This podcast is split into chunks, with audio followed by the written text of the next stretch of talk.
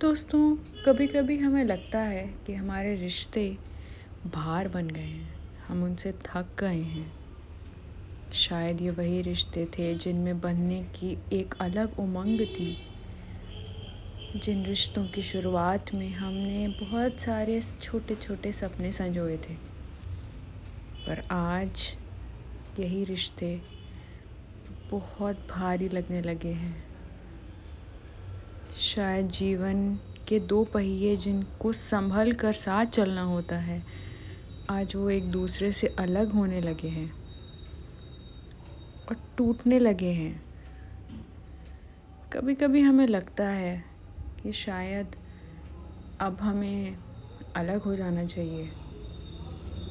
पर दोस्तों, अलग हो जाने के बाद भी क्या इन दो लोगों को सिर्फ़ कागज़ के पन्नों पर दस्तखत करने के बाद किसी की याद नहीं आती होगी?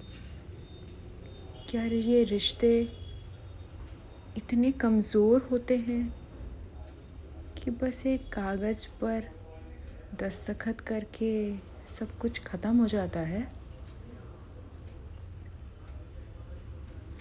अपने मन से पूछिएगा, सोच के देखिएगा।